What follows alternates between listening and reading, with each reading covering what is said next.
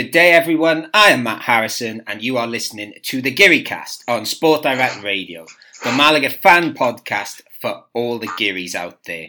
It was a second loss in a row for Malaga this past weekend, but one that wasn't too much of a surprise as Espanyol are soon to be a Primera team. We will look back on a 3 0 loss in Barcelona. It doesn't get any easier for Malaga either as we move on from the number one team in the league to the number two team in the league in the shape of Mallorca, who come to La Rosaleda on Saturday night. Joining us to talk all things Mallorca and Malaga is Alex Fitzpatrick of Tornarem, the independent Mallorca podcast. But before I introduce and talk about people from Mallorca, let's go to people of Malaga, and that is Chris Marquez. Chris, how are you? Hi, Matt. How are you? Alex, how are you? Hi, everybody. Hi. Another week. Another week, and we're still going. Um, yes, I am all good. I had yesterday off work, so I'd like to say I'm feeling all refreshed. Um, we'll see if I am, because I've been back to work today, and it's always hard going back after a long weekend. But speaking of people has a lot of time off, because he is a student and they don't do any work and all that sort of cliche, which I had used against me when I was a student, we have Alex Ashmore. Alex, how are you doing? I'm doing well, thanks. Uh, well, tomorrow's my first exam of two, oh. and then. Saturday I'm finished, so free for the summer. Yeah, so, so sorry for calling you a, a, a, lazy tax dodger or something like that. I know. Free for the summer. It's May. it's that, the fourth of May. That's what being a student's all about. The great thing is, Alex will do bring you the whole summer the latest Malaga news on Twitter and Facebook. Exactly. So, so it's going to be a very, very, I think, productive summer. Yeah, for us. yes, um, and yeah. So, so you know, we'll start by saying good luck with all that, Alex, with your exams this week. Um, um, yeah, let, us just go straight into the news then. So, um, we spoke a bit about uh, our manager Sergio Pellicer last week, and he was being linked with Girona quite a lot, and some mentions of other clubs. I don't think that's properly gone away. But but Chris, it sounds a little bit like he might well stay at Malaga. Well, what what's the news this week? That's what he said. That um, he doesn't see any problem in signing this week or next week, um, and he wasn't doesn't want to have a big show around it or a, how did he call it? Opera? A soap opera. Yeah, he, he said my renewal will not be a soap opera he's just going to sign, and um, he doesn't see any problem in in the contract details. And that's what we like to hear, Alex. Um, this is Malaga Club de Football. Uh, we do like a soap opera at our club. Do, do you believe Sergio Pellicer when he says there'll be no soap opera? In some ways, yes, but then there's always some something that goes on. It's never as easy as it sounds with football, and especially Malaga. Yeah, Malaga's what, what they call it, more of a, a, a telenovela than a than a soap opera. They're a bit more dramatic, aren't they, and a bit more, you know, crazy storylines, which which fit Malaga. Um, and there's been a few other people who say they would like to stay at Malaga. Um, Christian Jozabed and Josue, uh, yeah, Mejias have all sort of come out in interviews this past week and said if we get the chance, we'd we'd love to come back. Um, we're happy to hear that, Chris. I'm happy, but I don't see them all three staying. And for Christian, I don't really know because he didn't he didn't become a real important player for the team. I think so. Yeah, but I I was quite surprised at that, like the way. But he no, sorry, I was quite surprised at the way he spoke about it in the interview because he was saying like how much he loves it here and stuff. So I don't know. It's he seemed quite content, and obviously with him, it depends on Extremadura, who I still think are going for promotion, maybe to Segunda. Um, so it, it, depends on their situation. But no, I thought he seemed quite keen. Um, uh, Alex, we we happy with all three coming back? If if we can make them all come back. Definitely. I mean, the more players we have, the better. I think that's been the one thing this year. We've been quite quite short-handed in terms of players available, and the more, as Chris said last week, it's the case of having the more professionals we have, the more you know professional contracts that we have in that starting eleven squad, the better. And I think those three are well, they've been fantastic for for us this year. Yeah, they've all had their moments, haven't they? But Christian sort of started the season well, and then Jozabed stepped up recently, and then Mejias has been sort of good in the middle of the season and been a bit unlucky with injuries. Uh, yeah, it'd be great if they could all come. I, I like all three of them in, in different Do you- ways. Do you think? Do you guys think Mejias will stay? Because Jozabed probably can stay because I don't see him as a as an important player for Celta de Vigo. I think he won't make it there anymore. Um, Um, but Mejias, I I think, think it depends on whether Leganes get promoted. I mean, you're probably about to say that, Matt. I think it's solely down to that. If they don't get promoted, they might lose some players that want to play in Primera, and then they might have to bring him back. If they do get promoted, they might think, "Well, we'll loan him back out because he's probably not going to play." So I think, yeah, it's it's all it's all on Leganes now.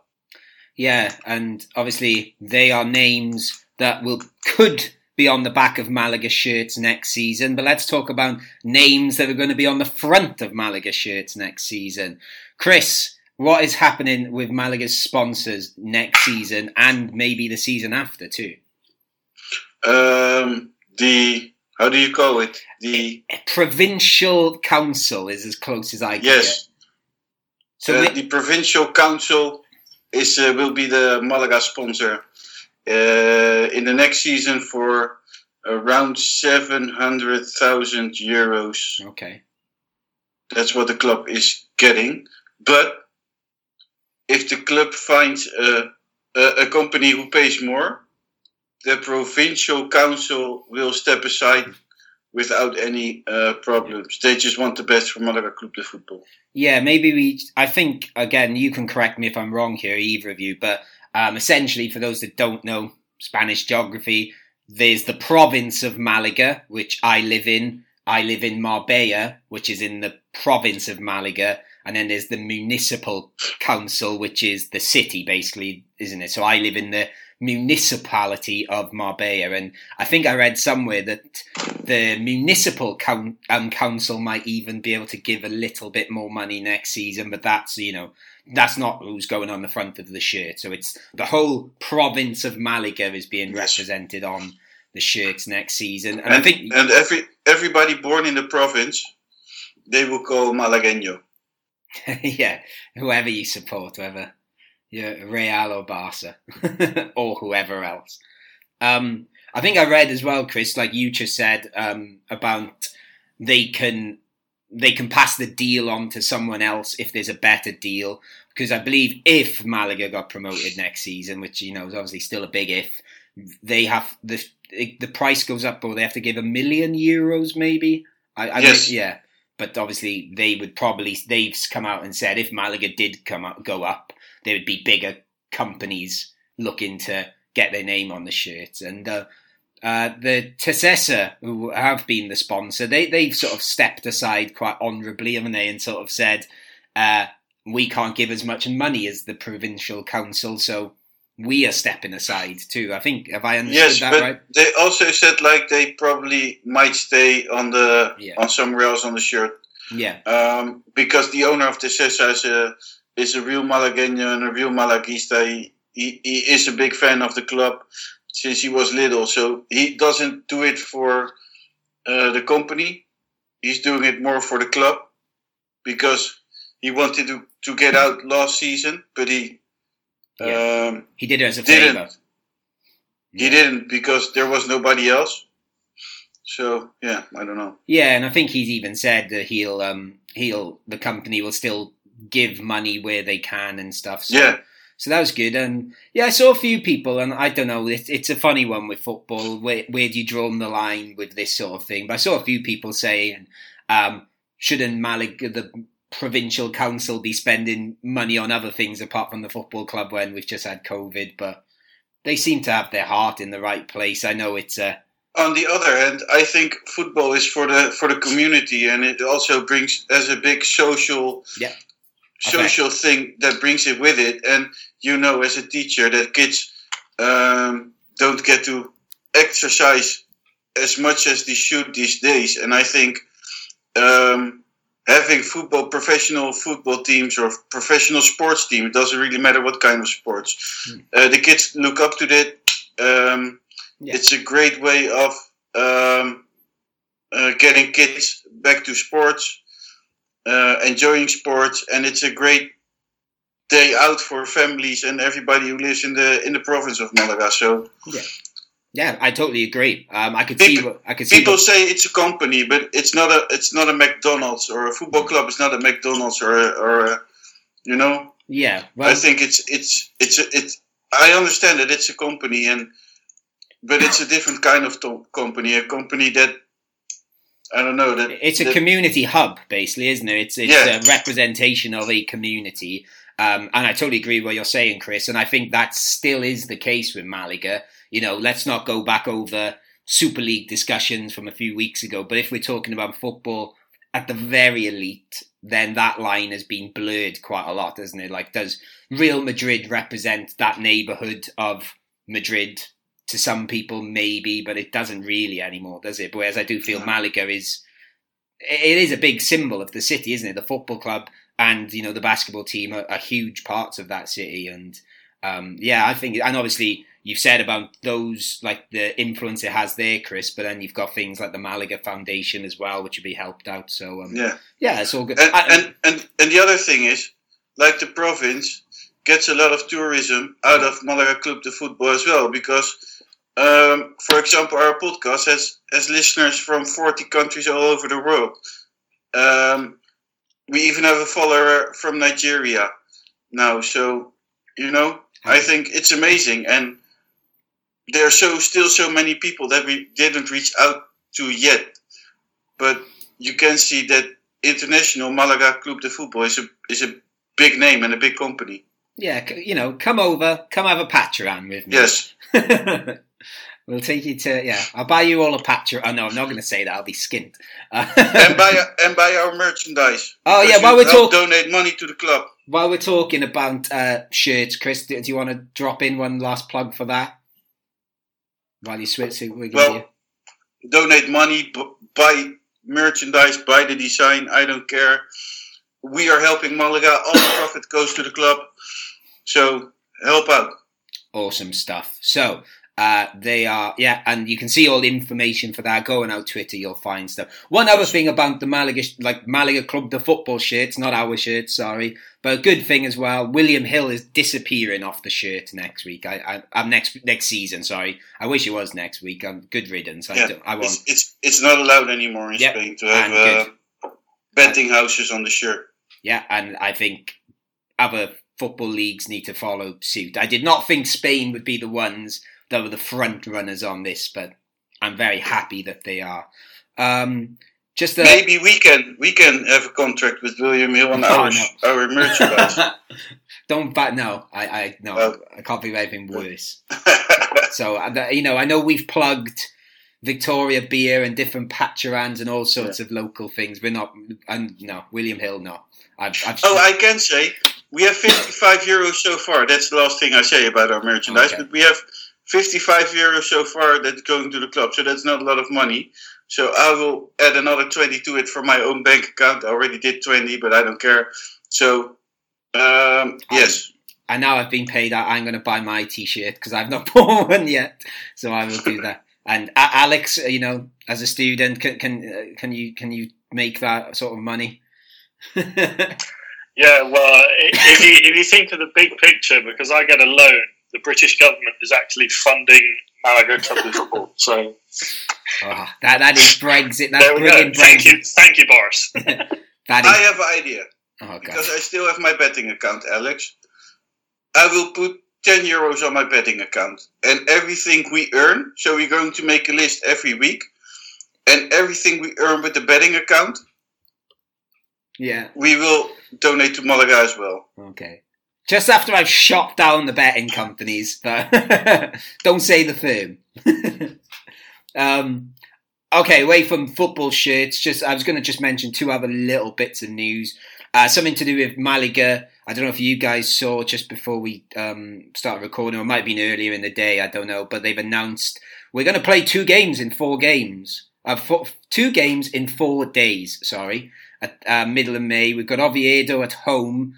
Seven, no, is that right? I've forgotten which way round it is. But anyway, we're playing Oviedo 17th of May, which I think is away um, which is a Monday night, seven o'clock, and then we're playing Thursday night against Girona, which I think is the home game. Forgive me if I've got that the wrong way round. We're playing two games in, in a week, which we, I don't think we've done since you know that crazy spell last season where we were playing every two or three days. It felt like so, and. Another team who are doing a bit better in Malaga. Malaga missed out on the playoffs, but our young guns, Chris, Atletico Malagueno, they're doing good. They're doing fine. A bit unlucky, but they're doing really great. They're through to the to the playoffs. And where will those playoffs take them if they win, Chris? Because this will get a bit complicated.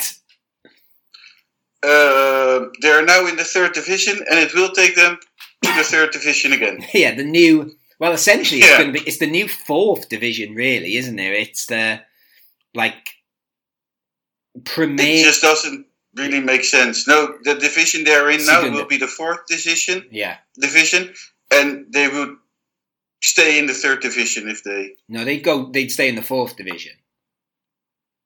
Yeah. Yeah. Yeah. Of course. Yeah. Because there's the new Primera, um, RFEF, which is the um, what do you call it? It was going to be the new Segunda B, basically, is there? And then there's going to be a Segunda, which Atletico Malagueno will be in if they win their playoff. So good luck to our young guns. Alex, seen much of Atletico Malagueno? I know you watched a bit every now and then, or, or no? I do. I watched. I think the last game I watched was it was it was fairly recent. Actually, it was the I think it was the last time me and Chris did um, a pre-match, and I can't remember who they were playing, but they, they did win. And you know, it's nice to see the youngsters. I think that's that's the key with football. Like the more time youngsters have on the pitch, doesn't matter whether they're winning or losing. I think at that level, it's more about game time and improving your skills as an individual. Yeah, definitely. So good luck to them. Um, they had a lot more luck than the big boys of Malaga did this past weekend. So we're going to leave the news section there and we will go ahead and look back on our 3 0 loss to Real. No? Yeah? Real? What am I talking? Espanyol. They are Real uh, Espanyol, though, aren't they? No. No, they're not, are they? I see what I can't remember what it stands for. I feel really silly now. Let's go and talk about Espanyol and we can get the answer while we're in the break. Oops.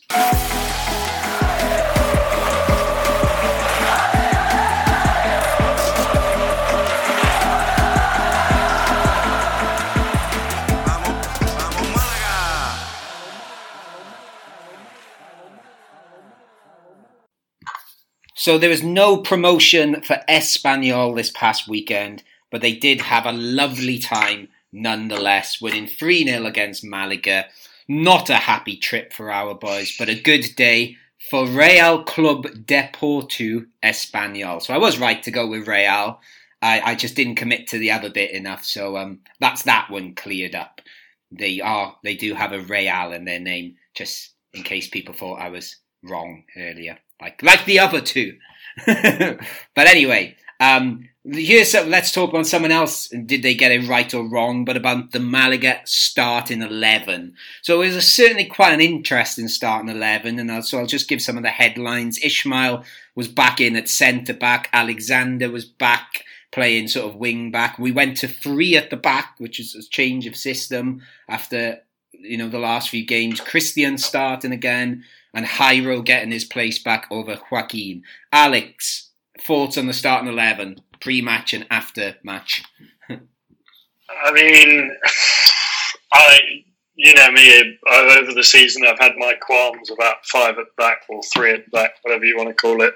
I just don't think it suits us. And although we've had pretty some pretty poor poor performances with four at the back, I think we, we just seem to be more open.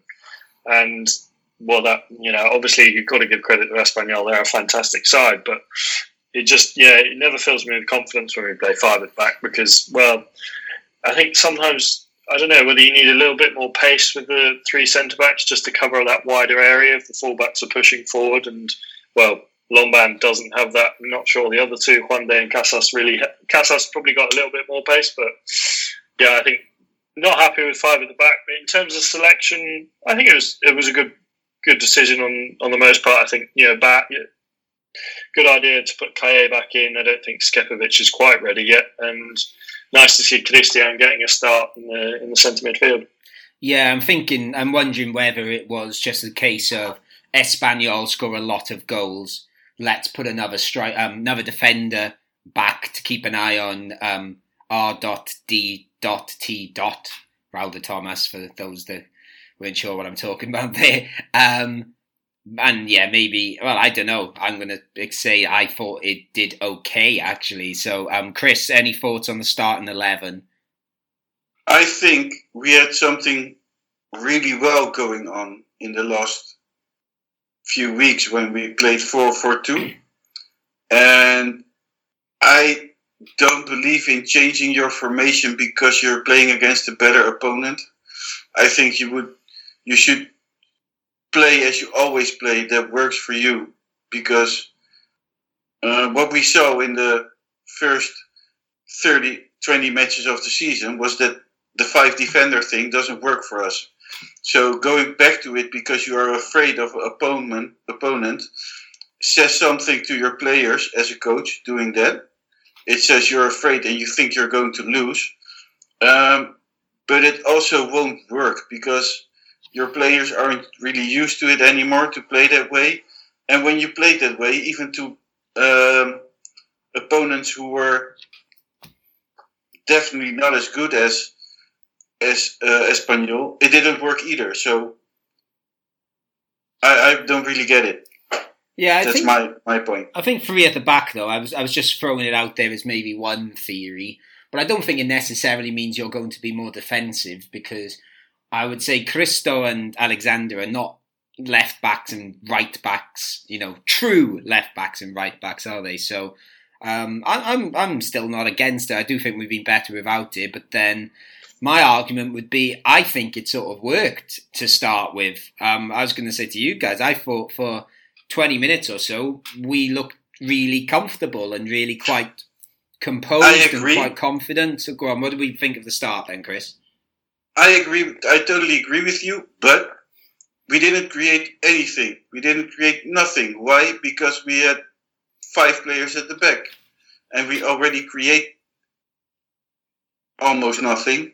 And if you get a, a midfielder away, then you, you make it yourself more difficult because we got to the box, and once we once we were getting to the box, the, the, the attack was gone.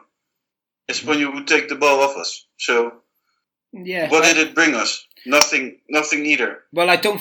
I honestly don't think it made a difference if we had four at the back, and because if anything, you could argue we had two extra attackers instead of, um, or one extra attacker compared to usual, with Christo and Alexander a bit further up the pitch. Uh, we still had Romani, Jairo, Caye. I don't think the formation's the issue there. I think, as we've addressed on here before, I think it's as much we don't have an effective striker, basically, do we? Um, Alex, no, that's that's one thing I learned. Yeah, yeah, definitely. We can talk I, about that. No, but really, I, I've got it very clear now. Caye shouldn't come back next season. Yeah, his name's not been. Well, we talked earlier about the three that have been linked with coming back. His name's not come up yet, which might be a good thing, or maybe maybe it's a sign saying maybe he doesn't want him back. I don't know. Um, Alex, what about you? Any thoughts on the formational chat there, or about how Malaga started the game? I think, yeah, I think we started off all right, but I think that's one of the one of the things that comes to my head. The game isn't 15 minutes long, unfortunately, so we have to keep that going for the whole 90 minutes. And I just don't think, I just don't think we were good enough like Chris said, we didn't create enough chances. Caye showed some good movement up top, but I just, you know, there was no final product. Um, I think, you know, just overall in in that first 15 minutes, we just lacked in that final third, and that's been a problem for us all season. Well, yeah, the, the lack of a, an out and out striker really showed. Yeah, I think um, before I think it was before the game. Uh, Pellicer said in an interview, uh, "Espanyol play like a rich man and run like a poor man," which I quite liked. And they, I think, I think he was basically trying to say they're they're quite classy, but they work hard. I think was what he was going for there. I don't know if I've misunderstood that, but they did run very fast up the pitch. And from nowhere, they seemed to score. And I think you mentioned him quite a lot last week, Chris. Uh, Raul de, de Tomás, our dot, oh, I'm not going to even try and do the dot thing again. Um, it was a hell of a strike. D dot D dot. Yeah, I can't do it. I just can't do it for some reason. Um, anyway, he's got, he had a hell of a strike, and I think we can talk, say it was a great finish. Should it have been a goal, Chris? No, Talk me through why. because he made a handball when he uh, with his first touch. He took the ball with his hand. Okay, Alex, would you agree that it was handball or? Well, I Yeah, I mean, completely agree there. I think it's clear that Javi Puado controls the ball with his hand. You know, it's sort of if it didn't hit his hand, that's always the big thing for me. If it didn't hit the hand, would it have hit another part of the body? And in this case, probably not. So I think Yes. you know that hand allowed them to create that chance and wonderful finish, albeit. But I just don't think they should have had the chance to get that finish. I think it should have been a free kick to Malaga. Okay, and am I being harsh in suggesting Dani Barrio could have done better, Mm, or am I being very harsh?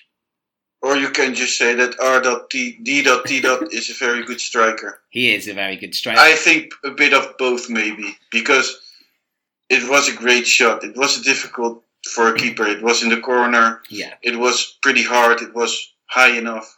yeah.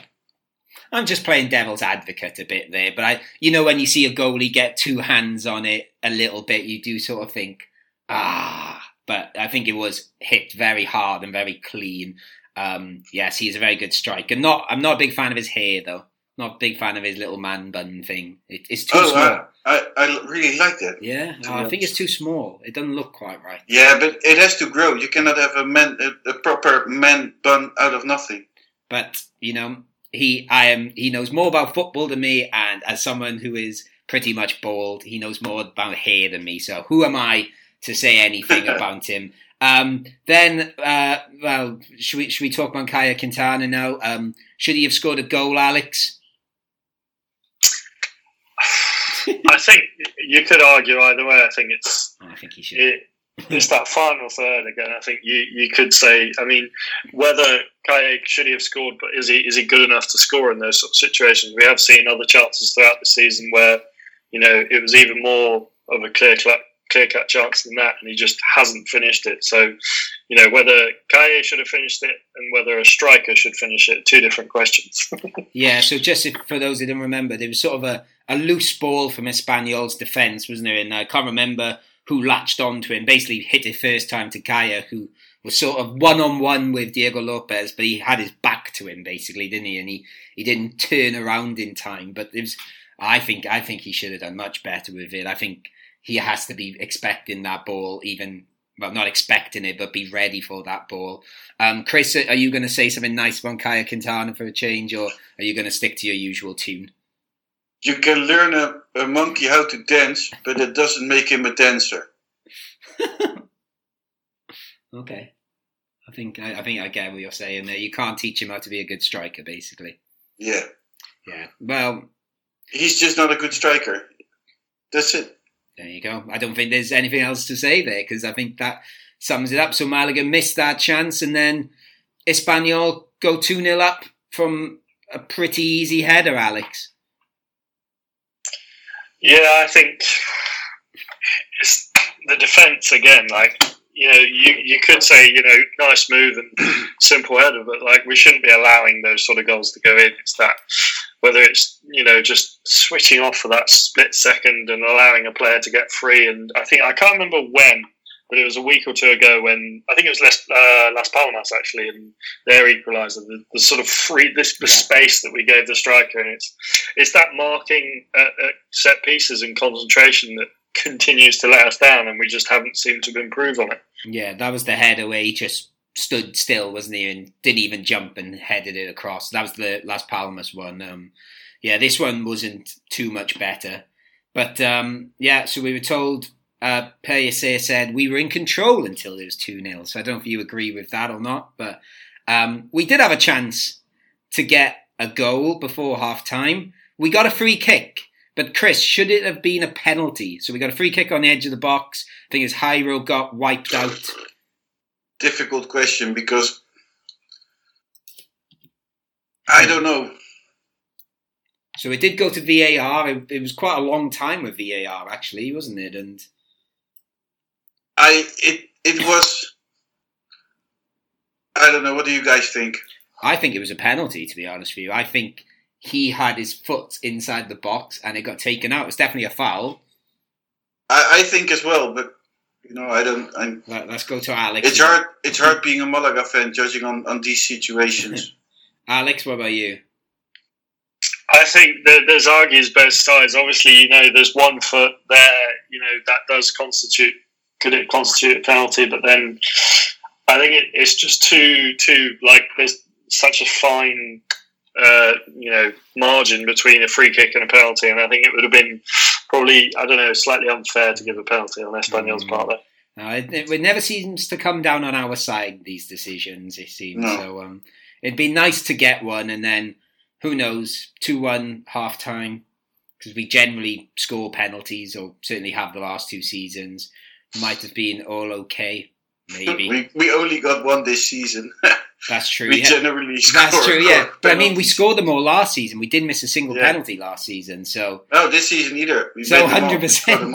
That's that's that's a good stat. If you told us at the start of the season of the last season for the next two seasons you won't miss a penalty, we've been very happy with that, um, and it's still going. Um, yeah, so I think after I don't know, you guys can tell me if I'm wrong. After going two 0 down, the game seemed to just sort of stop a little bit and um, I, I, got quite excited because I, I didn't realise Fran Merida plays for Espanyol, and I don't know if you guys remember Fran Merida.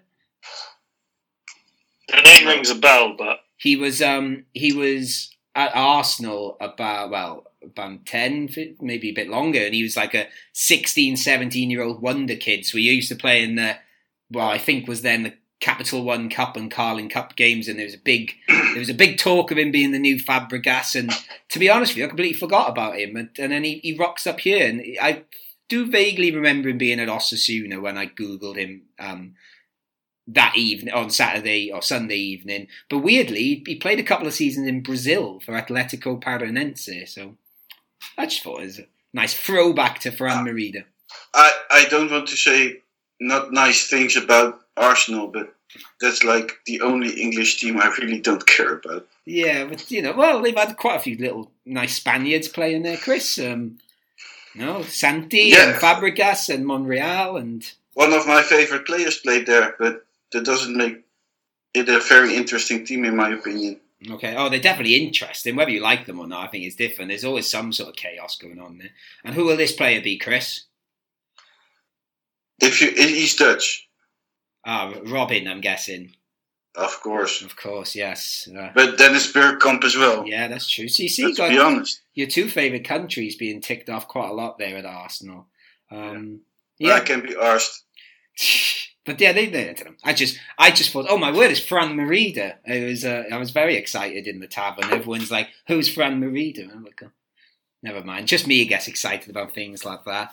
Um, and then I don't know if there's anything you guys want to talk about, but I'm just going to jump ahead to the. It, it was three 0 um, Did anybody think it was quite harsh, or would you think it was fair enough? The overall scoreline, you mean? Yeah. No, yeah, or the goal, if you want to say that. But yeah, the overall scoreline. I think it's pretty harsh. Mm-hmm. Me too. That's what I was going to see if anyone agreed with me because I thought we played quite well, really, against a very good team. Um, we didn't I, create anything, but yeah, we played well. Yeah, and I, I, don't even think we defended that badly, apart from the two. it sounds stupid, apart from the three goals, where one was just a hell of a strike, and then two again stupid crosses and corners that we just couldn't deal with.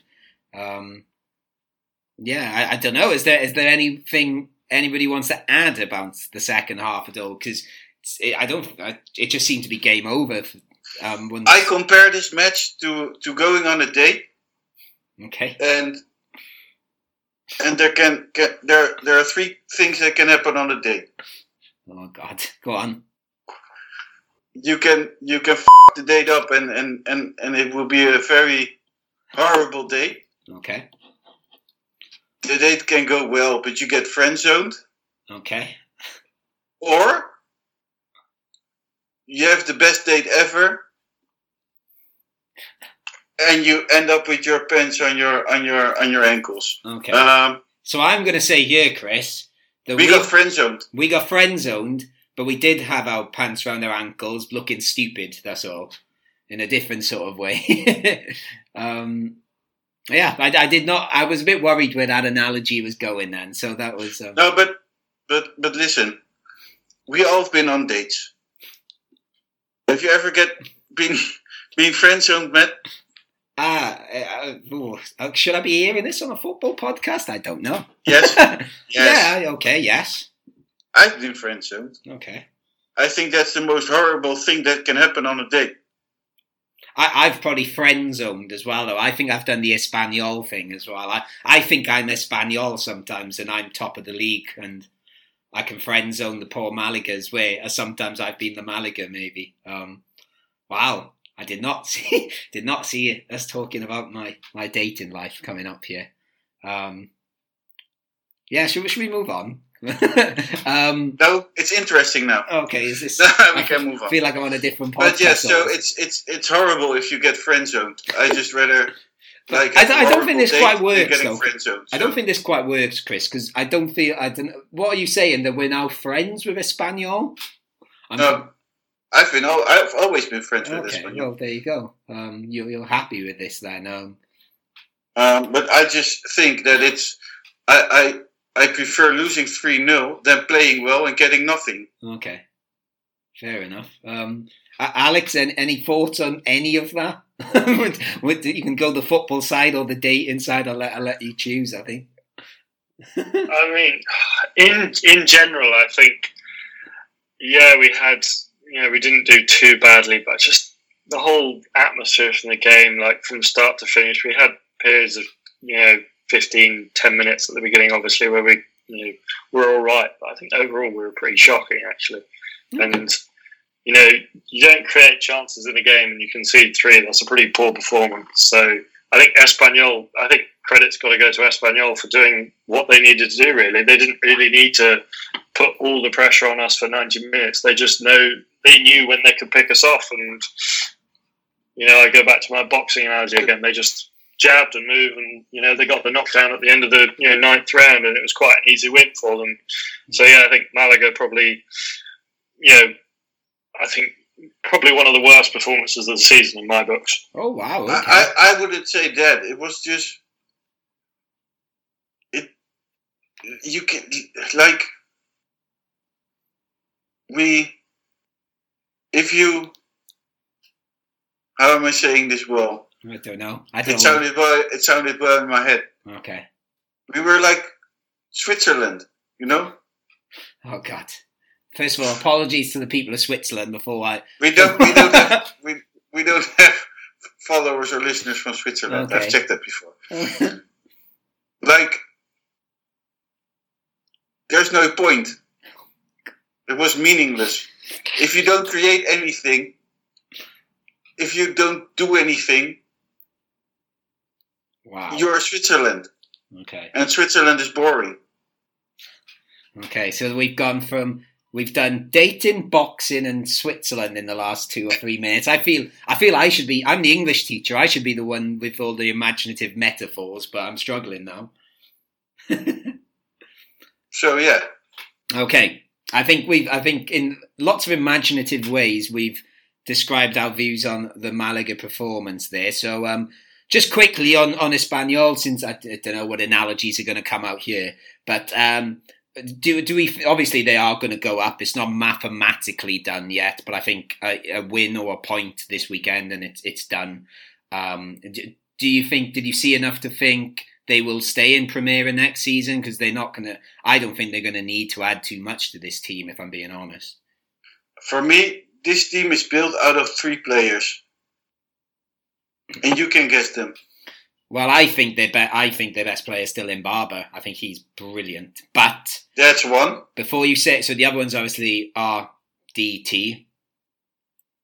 Um, if I had to guess the other one, I'm going to probably say Diego Lopez because he's such a good goalie. But I'm guessing you've gone somewhere else. Javi Sure. Puado? No, Sergi Darder. Ah, Sergi Darder, yeah. Well, I was about to say, Alex, Javi Puado. I think I said to our pal, the Mancunian Perico last week. I didn't know much about him, um, so I sort of watched him a bit in this game. I thought he, I thought he was brilliant too. Actually, um, um, he he was probably I thought their best player. Um, but I do like Embarba a lot. Um, Alex, If do you- they can, ma- if they can maintain those four players, they will definitely stay in, in Primera. And yeah, I think they also had a lot of luck last Sunday, um, but that's a luck, uh, luck a champion has. You yeah. know, they're going up with a good manager as well in Victor Victor Moreno. I'm sure our Mallorca fan will agree with when we speak to him in the next part. Um, but yeah, even from the bench, they had people like Wu Lei, who I think is a really good player as well. Was I think he's been a bit quieter in the Segunda. I've not heard him come up as much or be mentioned. Um, but I, I really like him too. Um, just quickly before we do Chumbo and Biznaga, then we've sort of said about Espanyol. Um, speaking of people come off the bench, Haitam came off the bench. That was good to see. Yes, Alex. Yes, definitely. I think um, it's good to see. I think those sort of games they're perfect for using young players because you know we're not going to get anything out of it, and at this point, it doesn't really matter about goal difference because we're mathematically safe almost. And yeah, I think the more chances you know in the next what is it five games we have left, I think the more chance we can, or the more players from the youth academy that we can get through, I think the better because you know they're not going to gain experience through playing in Atletico Malagueño. Obviously, that does help improve them individually in, in, terms of skills, but to get that Segunda experience, you can only play. That's the only way of doing it.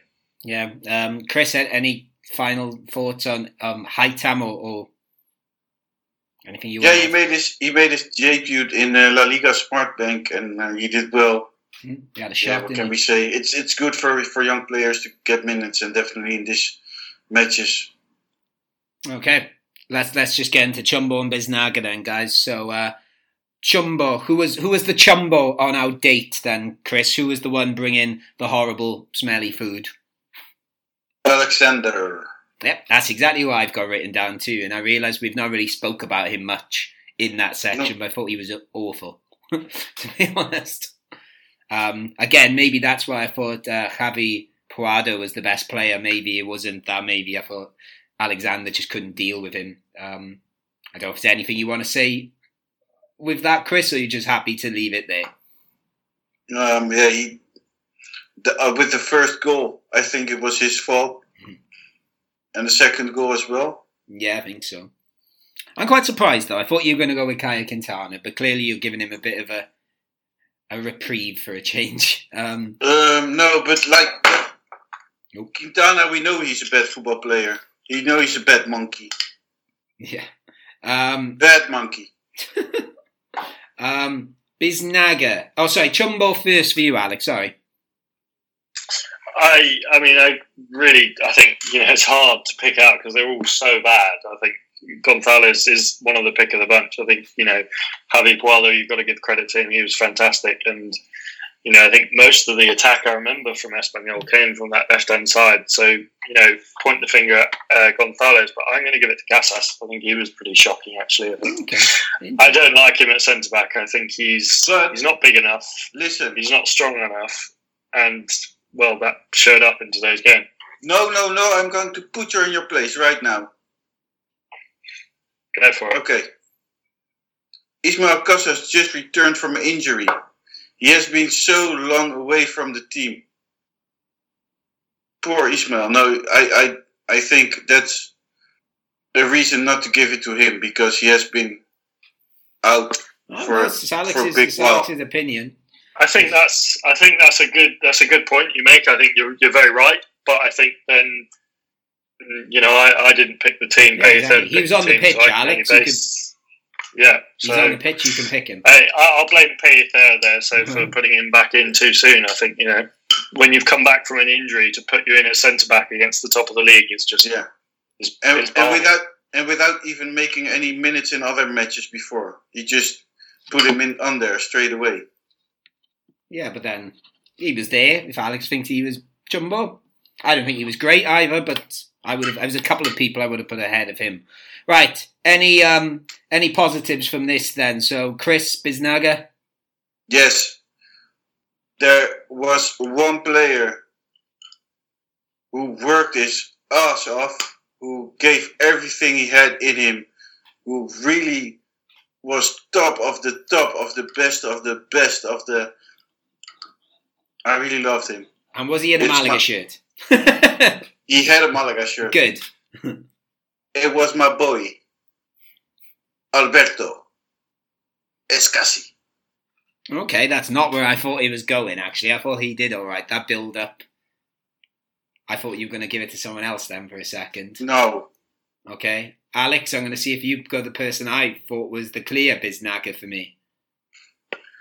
I think Chris, you, you do make a good point, Chris. I think Escassi was Yeah, good, good. but I think I think you know he was in- superb. for- yeah, I think. I mean, he, he did. You know, obviously, it's hard when you know the other the other five defenders don't really help you out. But I think you know Jairo and Yanis were superb as well in, in what they could have done in those short spaces we had up front.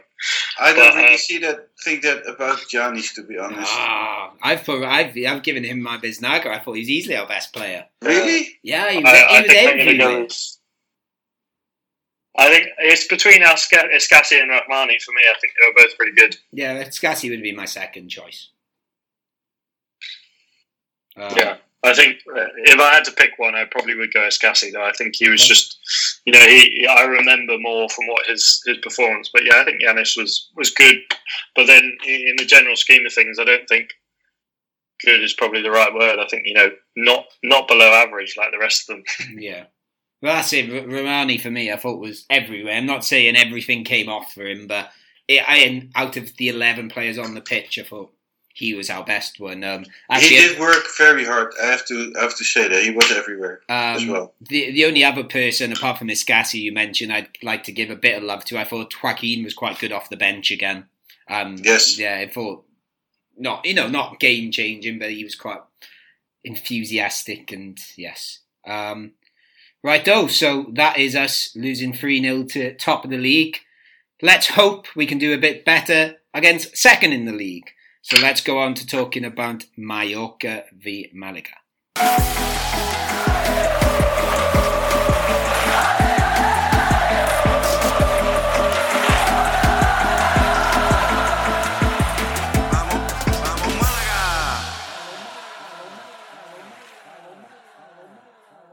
Okay, so as we said earlier, Malaga's tough run continues. After playing first in the league last weekend, we now play second in the league. 9 pm this coming Saturday night, Mallorca come to La Rosaleda.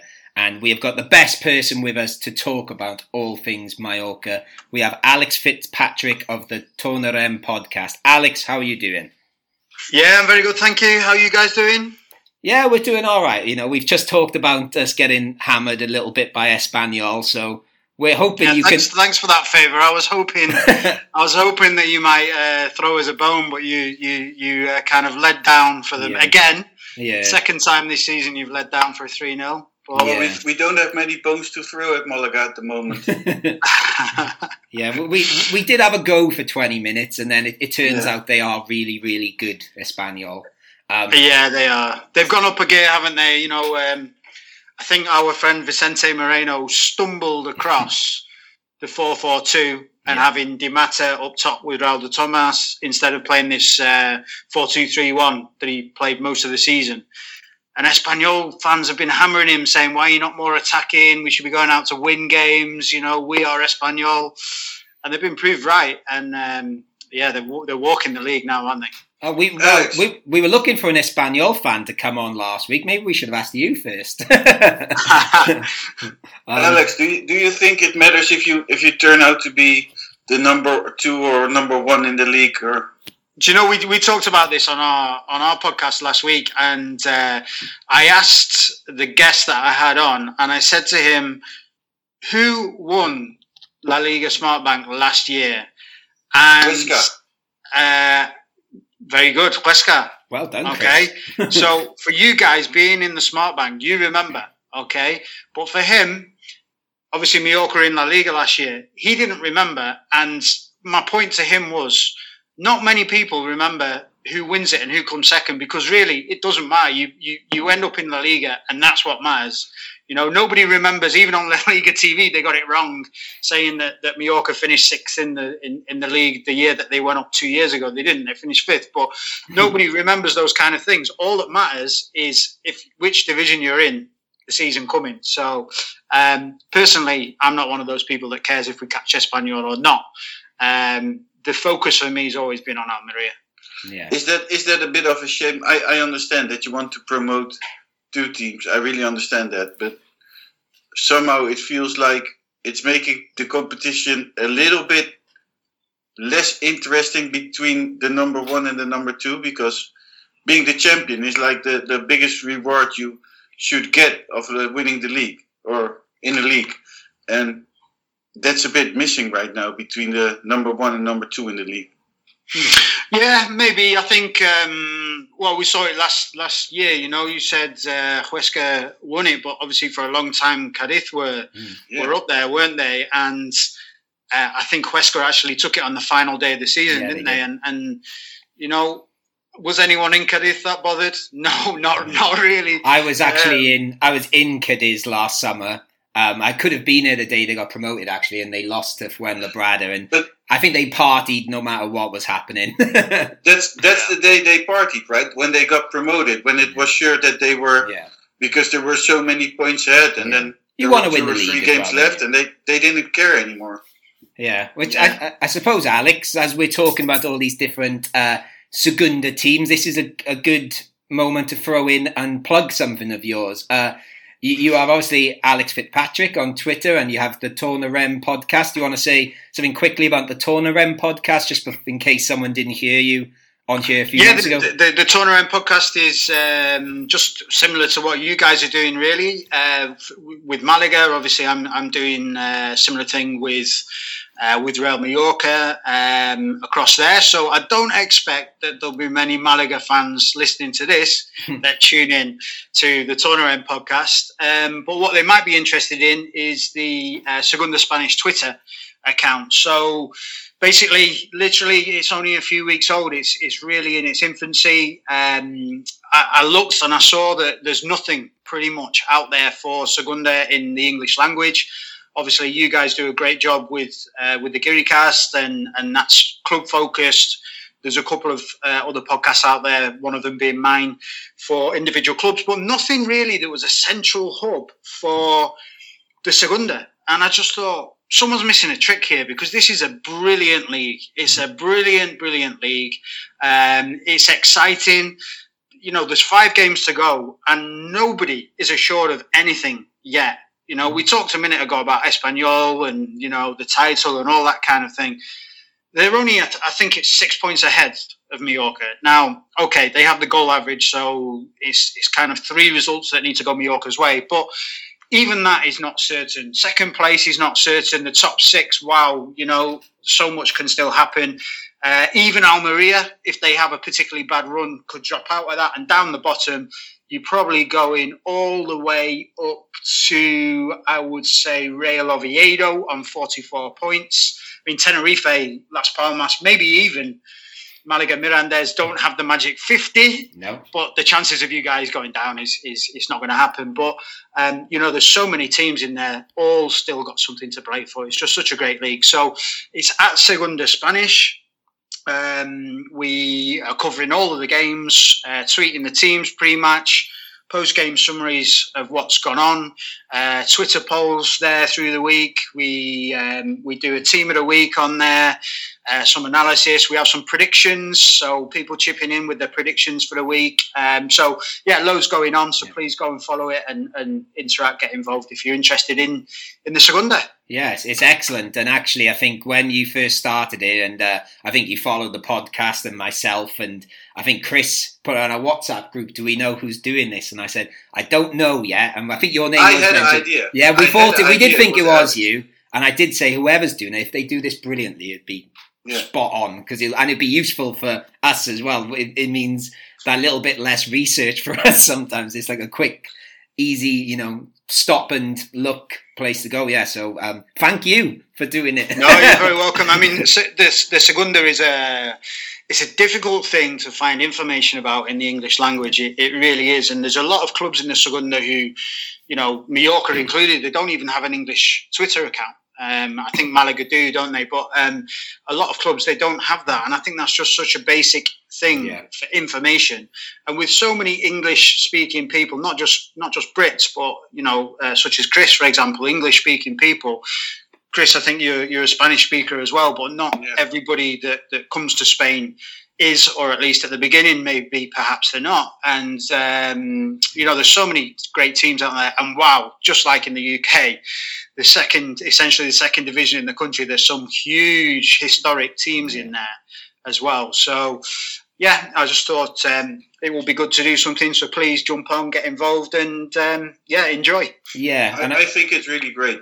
yeah. I I think it's a lot of work for you, but I, I think it's really awesome you're doing it because for me, Segunda División is much more interesting than, and I, I like it more than Primera División. I hate Primera División. It's boring. it's every year the same thing. Yeah, I suppose it's um it's like a it's a bit like the championship, isn't it? It's that unpredictability, and it's if not more so. Where last season there was eight points between the relegation and the playoffs about this time last season. But we will go while we're talking about playoffs and promotion. You've sort of alluded to it already, I think, Alex. Um, it feels like a long time ago you're on here. It seems like a long time ago we played Mallorca um, over at your place. So I was going to ask, how has the season gone for you? Has it been going, you know, what you expected? And I, you know, is promotion guaranteed for you yet? Uh, the fat lady is not singing, so let's uh, let's just start there because I think a lot of people seeing, um, you know, Mallorca have stretched their point gap to Almeria to eight points after the weekend's results and, and saying, well, it's done, it's dusted. There's 15 points still in play, and um, okay, Mallorca beat Mirandés, but they'd lost the two previous games before that, one 0 against uh, sides down at the bottom of the table. Um, so, look, Segunda, any result is possible. And to be honest, the way Mallorca have been playing the second half of the season, uh, Luis Garcia Plaza, Mallorca manager, he would tell you that um, up until a point a few weeks ago, that Mallorca had the they were top of the table for the second half of the season. If you if you look solely at the second half of the season, um, obviously, the wheels have come off a little bit, a few poor results, um, but they had enough of a cushion. And of course, at the same time, Almeria's wheels have come off as well. It's only Espanyol really that have kept on trucking forward. But the, the pace that the teams were setting in the first half of the season, the top three sides, was just unsustainable, to be totally honest. Um, un, unsustainable for, for 44, uh, for 40, 42, sorry, games um, unsustainable in terms of the fact that they've now been playing for almost two years with with very little break because yes they had a break for coronavirus but obviously they were still having to train through that not knowing what would happen with the season. So yeah the second half of the season Mallorca like a few other sides have, have uh, suffered a little bit. Um, a few injuries a little bit less fluency um, but fortunately they've had the squad to carry them through and um, sitting at the moment eight clear of third Almeria Rubi's arrival did have a few on the island worried I will say. Um, but it was it was ironic after after the chairman of um, of Almeria said there's Mallorcan press here today at the unveiling of Rubi. Uh, so we've got a message for Mallorcan television take it back to Mallorca um, with Rubi as our manager, anything is possible. And I'm wondering if the anything is possible is is uh, that he meant is possibly them dropping out the playoffs. but we'll we'll wait we'll wait and see how that goes. But um, yeah, eight clear of Almeria, nine clear of Leganés. It's almost done. It's almost done. But with 15 points left to play for. Um, you know, you'd have to say if they don't do it from here, then they've no one to blame but themselves, and they're, they're in the box seat, obviously. Is um, I was going to ask as well. Is was this expected? You think? Because I think um, at the start of the season, you had that little bit of disarray with uh, Victor Moreno. Is was he going to stay or was he going to go? And there was a bit of a a bit of a saga there. And then you had Luis Garcia Plaza come in, who is I don't know, is slightly unproven in Spain. I think I might, you know, correct me if I'm wrong. And your striker went to Osasuna. Was the top two Yeah, expected? I- I- well, the ti the timing of all those things. Um, in the end, the club got it done in the right way. Vicente Moreno, it, it got leaked um, the day before Mallorca got relegated. So Mallorca was still able to stay up, and they had a crunch game against uh, against Granada at Son Moix. It was, and it got leaked in the Mallorcan press that Vicente Moreno was going to leave. So very quickly after the final game of the season, that was it did roll on a little bit, a couple of weeks. It was a legal wrangle, but it was really clear very early on that he was going to go to Espanyol because basically they wanted it, he wanted it. It was just a question of how much he's going to pay. So Mallorca actually managed to get Luis Garcia Plaza sorted out quite quite quickly, um, and he was there for the entire pre-season. So that wasn't too disruptive. Um, at the time, I wouldn't say he's unproven in Spain, but the issue that people had was I think he's been out of Spain for, barring a few weeks at Villarreal, I think he had a six or seven game spell at Villarreal. Uh, he'd been out of Spain for, for seven years or so, doing a bit of a tour of the Middle East. Um, if we're cynical, earning a bit of cash, um, or, or traveling the world, see it as you will. Uh, but prior to that, he's he's got a pedigree of getting teams out of Okay. Segunda. He got uh, Levante uh, promoted out of Segunda, uh, kept them up, moved on to Getafe, kept them up, um, and then that was when he moved on. So. I mean, it was a little bit underwhelming from the point of view that, that he'd been out of the country seven years. But wow, this guy has. That you won't find a Mallorca fan who's not been impressed by him because in the first half of the season, every weakness that Mallorca had under Vicente Moreno uh, became a strength for Mallorca, uh, and he has changed the way of playing. Uh, the shape has stayed broadly similar, but you know the, he's changed the way of playing, overhauled the squad. Ante Budimir's departure is, I think, the thing that has or could have infe- uh, uh, affected us most. I think had we had Ante Budimir, we'd be probably Okay. ahead of Espanyol. okay. I think uh, we've we've missed a goal scorer. Our top goal scorer's got eight goals, um, and Espanyol have got RDT, who I think's got about twenty, and Yeah. Barber and and uh, Javi Puado have got about thirteen each. Uh, Sadiq at Almeria obviously has got got almost twenty. So, had Mallorca had a striker that could do that, I think they would be uh, well away but he's done a brilliant job. He's done a brilliant job. I had us down for third, if I'm honest, at the beginning of the season. I thought third, um, and it's a little bit better than I thought. Yeah. Well, I could- have a question. We have a striker of you. Um, do you want him back, or can we keep him? Oh, he's damaged goods, no? For us, he's done great.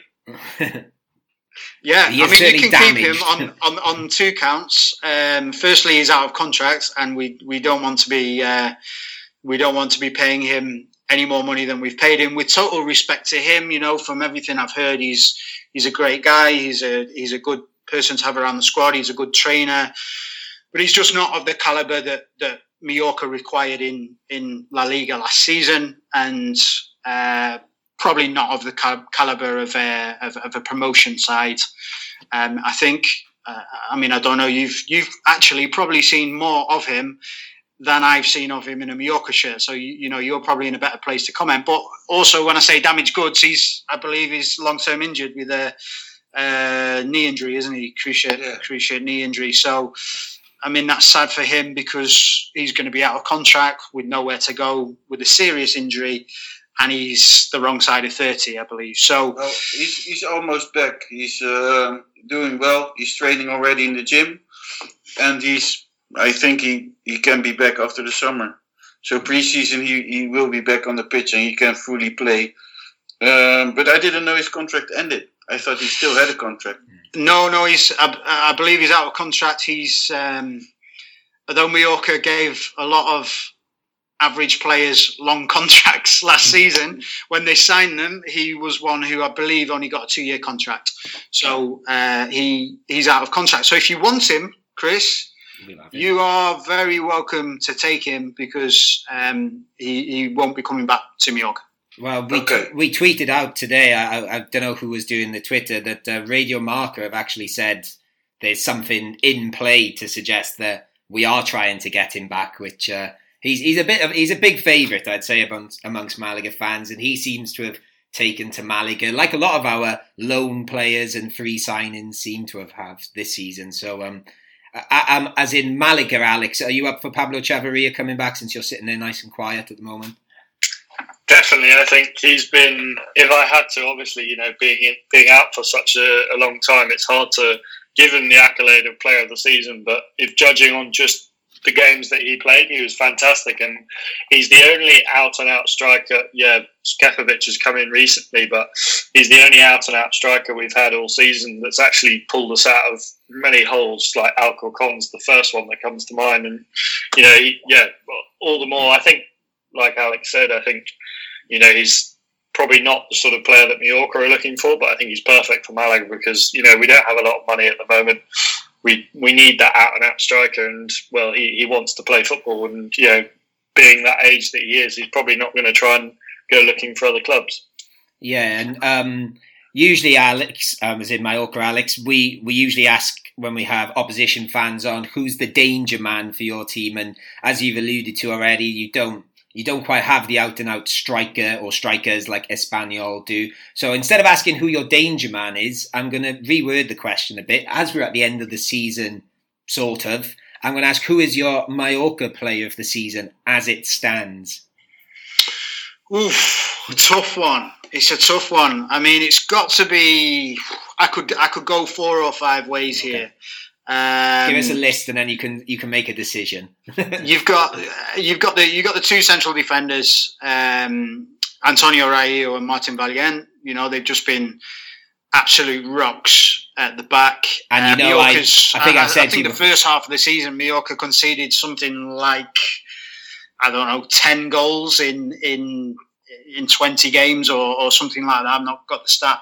Uh, in my mind, the second half of the season they've they've conceded more. Still, only twenty four goals conceded um, all season. Although I think eight of those have come against Fuenlabrada. So um, bizarre stat. Yeah. But um, yeah, so those two obviously are the foundation of, of, of everything which we build from.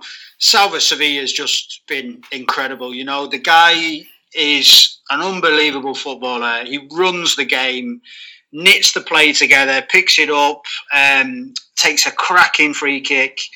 You know, just an unbelievable player. And he's 37 years old now. And he is still top of the running stats every game. So I think he's running around about 12 kilometres every game, um, more than any other Mallorca player on the pitch, which is unbelievable. He's been partnered this season by Ruiz de Galarreta, who was at Las Palmas last season on loan. And he's been a revelation as well. He's just missed quite a lot of the second half of the season through injury, but um, he will play in La Liga. Uh, if he hadn't missed so much of, so much of the second half of the season, he'd definitely be in with a strong shout as well.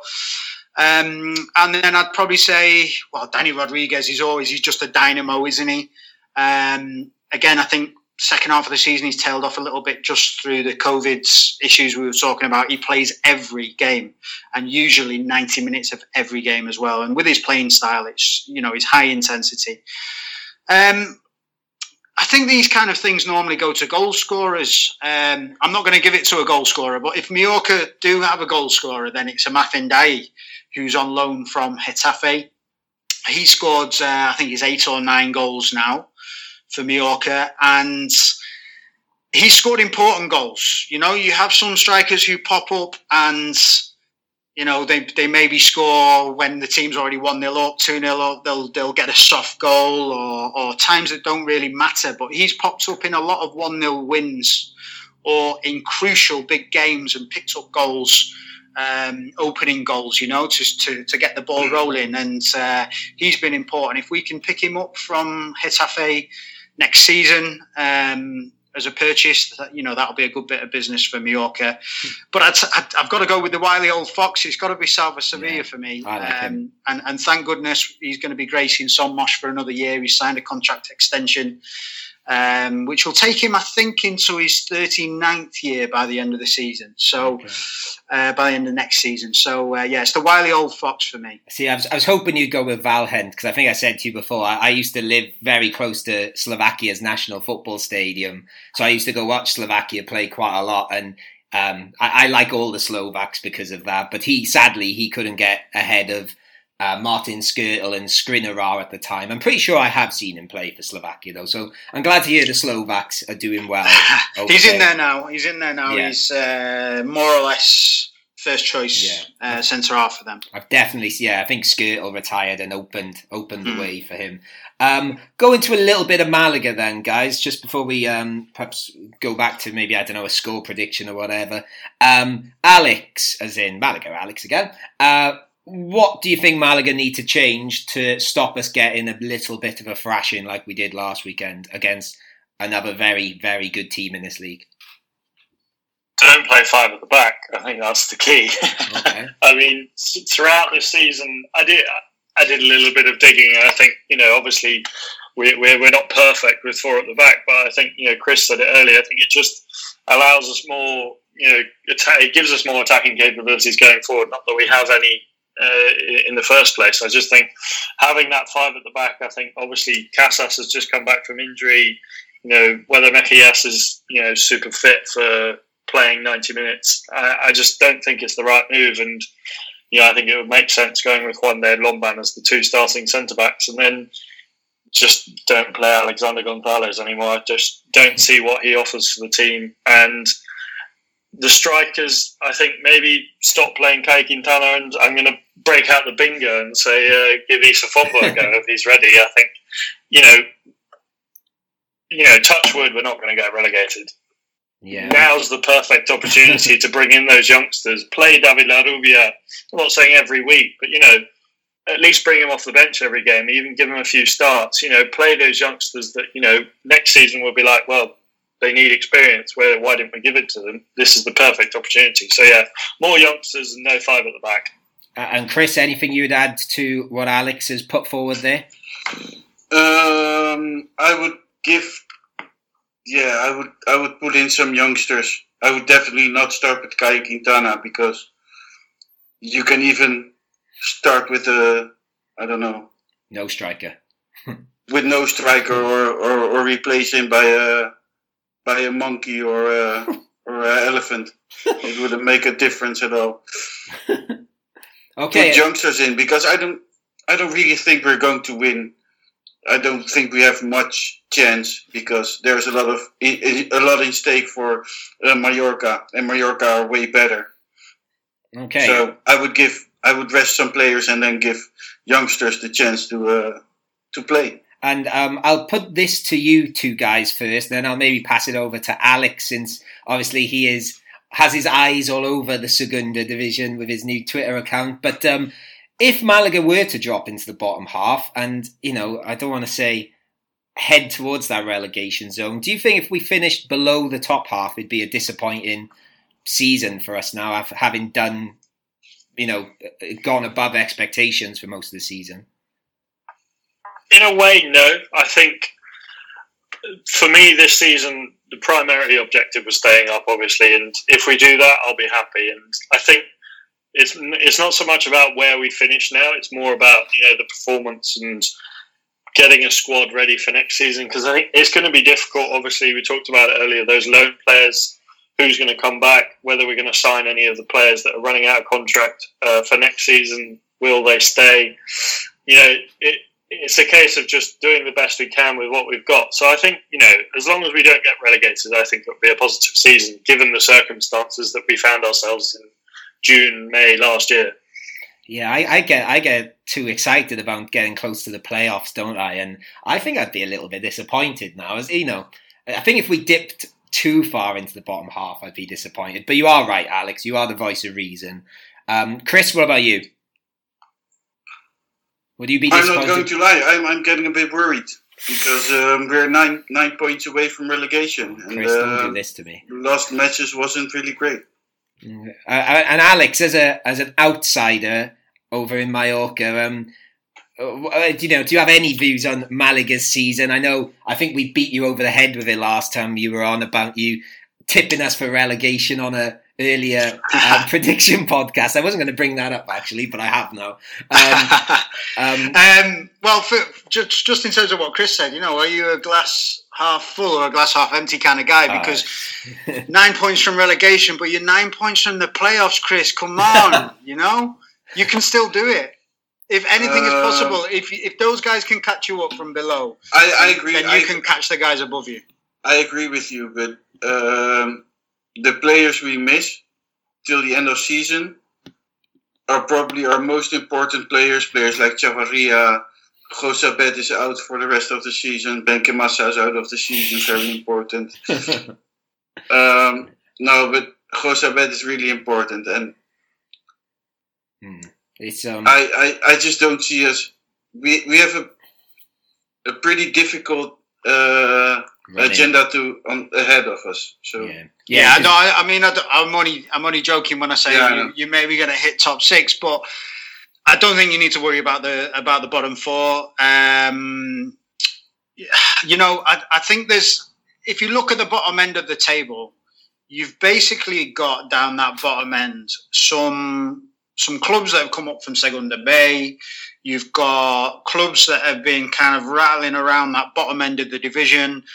Um, some some with total respect to them, some smaller clubs down there. You know, uh, for example, Alcorcon. I've been to Alcorcon. It's, it's a fantastic little ground. Um, fantastic club. I'm laughing, by the way, Alex, because literally just before you came on, we had 15 minutes and we were talking about Alcorcon have been a running theme on this podcast. And I said, when it opens up, I'm going to Alcorcon. And obviously, I know you are. Um, you are friends with Alex O'Brien as we are, so I'm supporting Alcorcon to stay up just for for the Alex Union out there. Yeah, yeah, for sure. But I, I mean, I, I just think if we look at those clubs that, that are below, you know, below the positions that Malaga are in, and I, and I know you don't stay up on the basis of the size of your club, of course. You know, we've seen Deportivo La Coruña go down last season, but I, I think as a general trend in terms of the way that the Segunda was going is is going, um, I think that money is going to be going forwards a massive, massive thing because of everything that happened with coronavirus. To me, that makes what you've done this season and where you finished this season incredible because of your financial situation, you know, and that that was why that was the, the main reason why I tipped Malaga to be there or thereabouts around the bottom four. And I'm glad that I'm wrong um, because I don't want to see Malaga do a Deportivo. Um, and you're not going to do a Deportivo. But in terms of as things go forward, if if you look at the top of the table, you know, um, La Liga has moved in the last four or five years to a financial system which makes it a more balanced competition, right? It, which is more in line with what the Premier League do. do, So, do, do you see it? do I see a more balanced competition? Yes. In so filtering down from La Liga, yeah, for sure I do. We've got four teams going for the title this Yeah, season. say the same thing. We've we've got uh, you know you got teams like Real Sociedad who are up there. Look at what Granada have done. Um, teams that you know there's not teams now right down at the bottom of the table getting relegated with 20 points because the TV money that those teams are getting is is a lot more than it previously was and the, the impact that that's having on the Segunda is if you look at the table in the Segunda um, last season uh, Huesca went went back up so they've they've kind of yo-yo down and then gone back up. This season you've got Espanyol okay they they have the money but this is one of the factors I'm talking about money. You have Mallorca they're going going to touch wood bounce straight back up. You've got Leganes who got relegated who are in fourth. You've got Almeria who've got buckets of money who are up there. Sporting a little bit of an, an, an anomaly when it comes to money. Girona are part of the Man City group um, so the teams with the money are up there, and the teams that are coming down from La Liga are no longer going to struggle financially because of the financial fair play that, that La Liga's got in, where they're controlling what people are doing or trying to control what people are doing, and because of the amount of TV money that you get as a relegated team, even if you're rubbish, you're going to be so much richer than those guys down the bottom of Segunda. So um, I, I think that we're going to start to see the Segunda division kind of turn into the haves and have-nots a little bit. Right. I think that's a lovely summary of um, where it's going, which is terrifying for Malaga of the, the least money of any club in the league. But but we we do have a, a, a you know a big club sort of feel about us, I suppose. So hopefully that can help drag us. I up. think Matt, when when fans get back in the ground, because the thing that's killed uh, a lot of clubs, you know, if you look at those clubs down down the bottom end, um, the smaller clubs that I was talking about, you know, Lugo, uh, Sabadell, Castellon, Alcorcon, you know, they're not going to have twenty thousand people there every week. No. And Malaga, even in Segunda, um, once fans are allowed back in the ground, have got the potential to have 20, 30,000 fans in the ground Yeah. That amount, big city, buying all the merchandise. TV money is going to be fairly similar between what Malaga get and what Lugo get, Yeah. but the big the big differential is going to be what you guys can bring in with other things. So if you are well managed, and I know at the minute you're not, but We're getting it. or well, or, or in the recent history, and Yeah. you've not been. Uh, if you are well managed, then um, you know I think you got every chance. Right, yeah, I think we could go on all evening about this sort of stuff. But yes, you are right there, Alex. We do have Manolo Gaspar heading the project now, and he is, you know, as we we talk on our podcast all the time, we love him and the the obstacles he's had to leap over and to make this club. You know, this you said what Malaga have done this season is incredible, and a lot of it is down to what he's done. So long may that continue. Um, will, will, does anyone want to make a prediction? I hate the prediction part. My prediction i would be if um, if we if Malaga turn up with a monkey, an elephant, and uh, some youth players, I'm hoping for the under 13s. Uh, when you say some youth players, not just these players you've had on the bench. Yeah. So if you can put the the under 13s, a monkey, and an elephant out on the pitch for us, then I'm going for a Mallorca victory, and that would be very kind of you. Okay. I didn't get a chance to see your game against Espanyol, but looking at the result, it looks as if you might have done that last weekend. So it'd be nice if you did it again this weekend. Well, we'll see what we can do for you. Um, Chris or Alex, any final thoughts or anything you want to add before we call an end to this podcast? I can't see it going any differently than last week. I think you know, I, when I look back at the first Mallorca game, I think I had more hope than Espanyol, but that's only because you know Espanyol they've they've you know the, you look at that. I think it was the stat that came out early in the season. Their salary, I think it's you know near enough to forty five million for the whole squad, and you know. It, for for anyone to compete with them is, is a fantastic job, and Mallorca are doing that. And you know they're a top team with, with some very good players. So I think I, I just can't see Malaga competing like Chris said earlier with the players we're missing. It's just it's not the right time for us to be competing. So I'm going to go with a two 0 Mallorca win. Okay, Chris. Still, I think we have more chance with our monkey and our elephant against Mallorca than against Espanyol Okay. because I think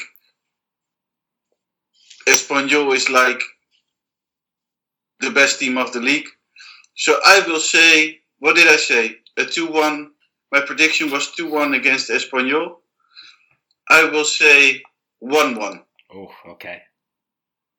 And, and my serious prediction, uh, Matt, would be I think it's going to be a tight game. Okay. I do honestly think it's going to be a tight game. I think um, I wouldn't be surprised if if it's a one goal victory either way or a draw.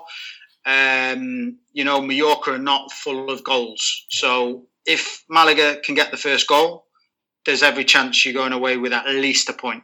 Okay. It, it also depends on, on which defenders we can expect back on the Yeah. on the pitch this week. Okay. Luis Munoz is still injured. Jose of Mejias is still Joshua Mejias is still injured. If any of them get back in time, we might have a chance. Well, there you go. We'll leave it there, Chris. So I think, as you know, we have to say a big thank you to Alex for joining us again from over on the island. Um, you know, keep safe and everything, Alex. And you know, we hope you can have a promotion party soon-ish. Not maybe a po- yeah. Thanks, thanks very much. It won't be this weekend, no matter what happens mathematically. But um, yeah, fingers crossed. Okay. Um, and Alex, anything you would like to add before, as in Malaga, Alex, you'd like to add before we go? apart from yeah, thanks Alex for coming on. Well, good luck to Mallorca when they when they do go up because I can't see anything else happening with the top two. Um, and vamos Malaga. Okay, and then Chris, you've given us elephant, monkey analogies, dating analogies earlier. I'm glad Alex did miss that bit. That was that was odd. Um, Here, yeah. here we go. Don't forget to like, subscribe, follow, swipe right on Tinder, swipe left on Grindr or to the right, I don't care, and swipe down to clean your ass. There you go. Having said that, don't forget to buy our merchandise and help Malaga Club de Football. Lovely stuff. A nice way to finish there, Chris. So, yeah, thank you to the three of you and thank you to everyone for listening. I've been Matt Harrison. You've been listening to the Giri cast on Sport Direct Radio. Adios and vamos Malaga.